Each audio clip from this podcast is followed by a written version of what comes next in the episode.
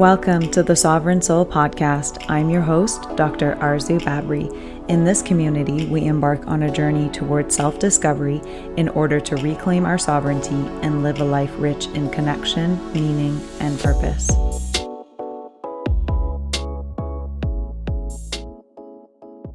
Welcome back, friends. I hope you're all having a great start to the fall season.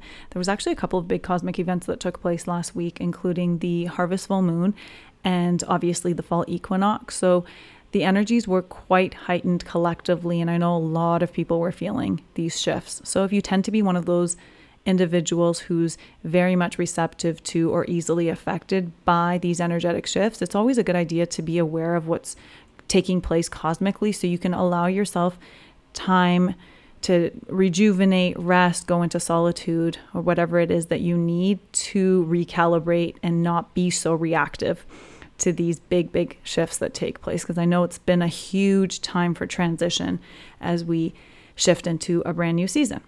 So, with that being said, let's move right into this week's topic, which is all about confidence and self worth, which to me are both key ingredients for an overall greater quality of life. And I say this because our lives already have their fair share of challenges and difficulties, so why contribute to that further by creating an internal battle of self destructive behavior? So, when you begin to actively work on your sense of worth and confidence, you are saying, I love myself enough to nurture and care for myself, regardless of what life throws my way. And I strongly feel that this topic is almost necessary to cover at this time because we live in a world that profits off of people's low sense of self. And that's because if you in any way struggle with your sense of value and worth, you are a much easier target for the world of consumerism, where industries prey on these inherent weaknesses.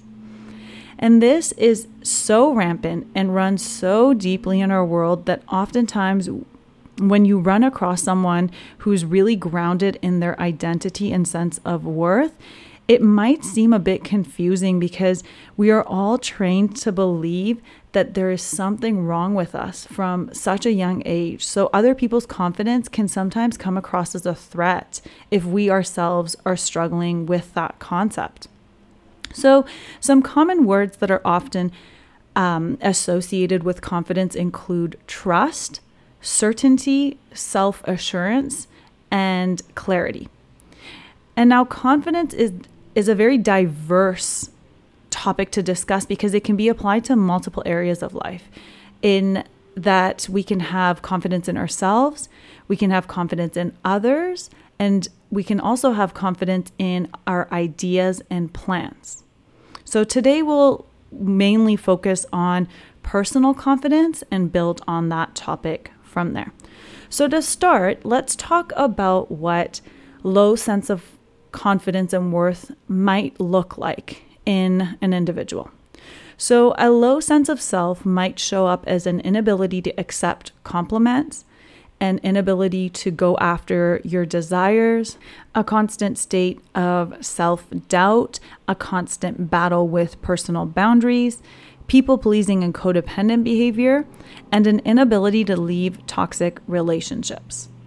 And it's interesting because how we feel internally often manifests in our physical body as well. So, a lack of confidence can actually show up as a very contracted body with maybe rolled over shoulders, a downward gaze, crossed arms and legs, especially over body parts that someone might feel self conscious about, but there are multiple ways our physical body is mirroring what's going on for us internally.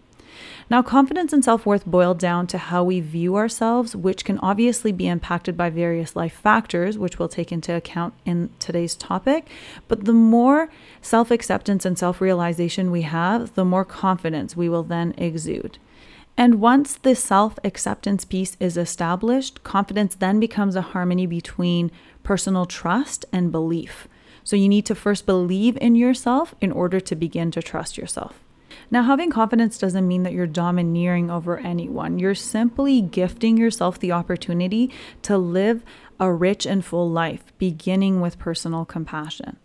So, internally, confidence lives in our programmed subconscious mind because this is where our memories, beliefs, and fears live. This is also where we store repressed thoughts and feelings. So, as you're growing up, your subconscious mind is absorbing and registering information through your five senses. So, this can include any repetitive behavior, both physically and mentally, that becomes an automatic action. So, physical examples include brushing your teeth, driving a car, washing dishes, or exercising. And mental emotional examples of the subconscious programming include beliefs about yourself and the world, thought patterns, or even automatic thoughts. And a relatable example of this would be entering in your password while talking to someone else. So your subconscious mind is recalling the password while your conscious mind is able to hold a conversation with someone while you're simultaneously doing that. Now, throughout our lives, we store our impressions of events in our day to day lives that end up significantly impacting our confidence and self worth. So, some examples of this would include hearing your friends being praised for their physical appearance. So, on multiple occasions, you may have heard others tell your friends that they were either beautiful, strong, or athletic. And as a young adolescent, you may have internalized that to mean that you are not those things if you weren't also being complimented. Or you may have simply been observing how your friends interact with one another and then noticing differences in terms of how they are together versus how they interact with you. And as a young adult, you might have subconsciously registered that to mean that you're somehow less valuable or worthy um, as the other individual because you're not getting that same level of treatment. And obviously, family dynamics play a huge, huge role. And something that's very interesting is our birth order is uh, even a contributing factor to our level of confidence. So, this is where we see a lot of discrepancy between the firstborn child versus the lastborn, depending on the experiences that they went through. So, alongside our childhood environment, the parenting style in which we are exposed to can have a very significant impact on our sense of worth and confidence as well. And also in terms of how we view certain things in life. So, let's say your parents routinely had a very negative conversation around money and status, and your impression and interpretation of these conversations may have resulted in you believing that your status in life determines your level of happiness or that money is what makes you valuable. Now, something else that a lot of us have been subjected to during our childhood is comparison by our family. So it may have been comparison to our friends, our cousins, and sometimes even our own siblings, which trains us as adults to then begin to compare ourselves to everyone and everything around us, which seriously ends up damaging our level of confidence and self worth. Another way that our confidence can take a huge hit is by being mistreated by others. So, if at any point in your life someone called you ugly or stupid or useless, you may have subconsciously programmed that as a potential belief about yourself and then solidified it with years of negative self talk. So now in your subconscious mind, you carry a deeply ingrained belief of unworthiness that really casts a shadow on everything that you do. Now, if you experienced any of those examples that we just covered in any way, shape, or form, and then you began to form your own negative interpretations of those events and slowly integrated that into your system as a belief, if no one is actively challenging your perception of these things, you will unfortunately register them as definitive truths because the subconscious mind doesn't discern what is true, logical, reasonable, or even healthy. It simply holds on to repetitive thoughts and actions. Now, this relates to our level of confidence in that if we are subconsciously programmed to believe that we are somehow unworthy of the things that we want or that we are subservient to others, we're not going to wake up in the morning and actively observe our patterned thinking. Most people don't do that. Most of us simply act from our subconscious beliefs and patterns because we've already predetermined our level of confidence based on those subconscious beliefs. And I say predetermined because it didn't happen overnight. It was formed based on our impressions of the events we either personally went through or watched others go through.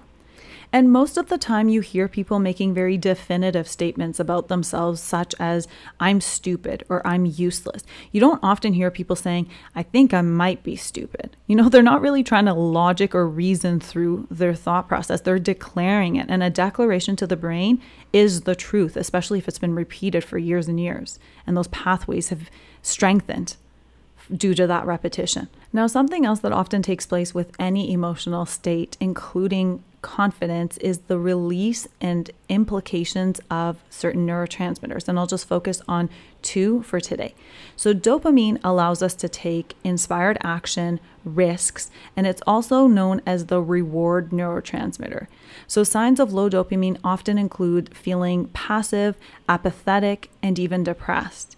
And extroverted people have been shown to have higher levels of dopamine versus introverted people.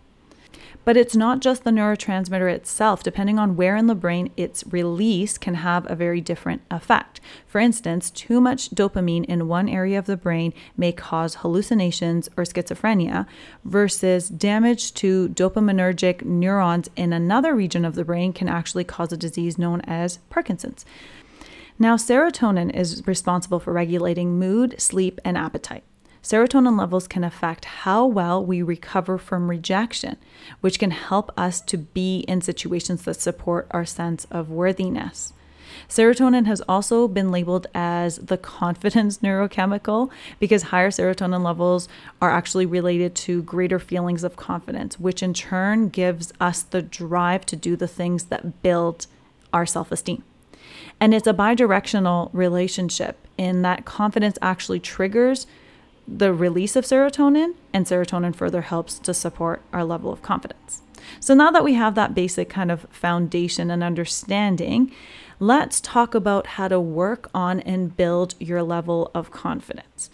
The first and most crucial step in building your confidence is to shift your focus from the outside world inwards. When you look outside of yourself for reassurance, it's only a temporary gain, but a long term loss. What I mean by this is the more you place your need for validation on the external world, the weaker your own intrinsic self reassurance becomes. You now become reliant on the beliefs and opinions of others, and you begin to internalize their behavior towards you. But if you were to build on your sense of confidence and worth, and if it came from within, you wouldn't be living a life at the whim of someone else. You would instead recognize that someone else's behavior has nothing to do with you. And and you can rest assured knowing who you are and what you have to offer. And a continuation of this first point is to not take things personally. People's behavior has nothing to do with us or our, our worth for that matter. People are often acting from their own personal experiences. So don't mistake someone else's mistreatment as a reflection of who you are and your value. Next is to recognize your confidence killers, otherwise known as your triggers. So start to do a little bit of a self assessment and recognize is it comparison that plays a huge impact on your level of confidence? Is it stress or sleep deprivation? Is it a cyclical thing for certain women? It may be linked to their menstrual cycle. Is it certain environments or certain people? Or is it specific comments? And then if it's a specific comment, you can slowly start to trace that back to see where the root cause of that is and where that might be stemming from that's having such a significant impact on your confidence level. So going back to that level of the subconscious mind that we were talking about earlier and working on it from that perspective. So now the next step is to bring awareness to what your strengths and weaknesses are. In what areas of life do you thrive and really shine? Begin to harness confidence within these areas first so that you can have a solid foundation moving forward instead of constantly focusing on your weaknesses or some of the things that you really tend to struggle with. Instead, shift your focus on the things where you really seem to thrive in naturally. Another way to start to build and work on your level of confidence can be related back to the biochemistry that we were discussing in terms of neurotransmitters. So, to increase your serotonin levels, you need to begin to do things that reinforce a sense of purpose, meaning, and accomplishment. When you can check something off of a list and say, I did it, your body will produce a feedback loop that will reinforce behavior that helps you to build self esteem and confidence. Next, you can begin to also build your confidence by establishing positive self regard. If you are able to bring into your conscious awareness your personal beliefs about yourself, then you will begin to realize where on the spectrum you fall and where you need a little bit of remediation. So then, once you've brought that into your awareness and recognized those thought patterns and those behaviors that really tend to impact your level of confidence, you can then begin to rewire your brain to think more positively about your own personal worth. And this happens through re- repetition and time. So, first recognizing those automatic self destructive thoughts and then reversing them through time because you didn't get to this point overnight. This was years of self destructive thoughts and behavior patterns that have taken a massive toll on your level of confidence and your belief in yourself. And finally, the more you learn about something, the more confident you become in that area. Most people that are experts in their field come across as confident because they have a deep understanding of their art and their ability. So, self confidence really boils down to you becoming an expert on yourself. So, when someone asks you a question, you answer with assurance and certainty. And that's what makes you appear confident. You aren't trying to convince anyone of anything, but you're your strong belief behind your words and your actions automatically make people respect you and to be drawn to you. So, now, like always, we will end this episode with some prompts to get you guys thinking a little bit more about this whole topic of confidence and self worth. So, without any further ado, let's jump right into that. So, prompt number one is What are you most confident about in yourself and why? Number two, in what areas of your life do you look outside of yourself for confirmation? And lastly, in what areas of your life do you move forward with ease and assurance? All right, friends, thank you so much for joining me on another episode of the Sovereign Soul podcast. If you feel like this week's topic reminded you of someone in your life, feel free to share this episode with them or leave a review down below so that we can together spread the word and share the awareness because I have a lot of really interesting topics coming up in the next few weeks and I'm really looking forward to sharing them with you. So until next time, enjoy the rest of your week.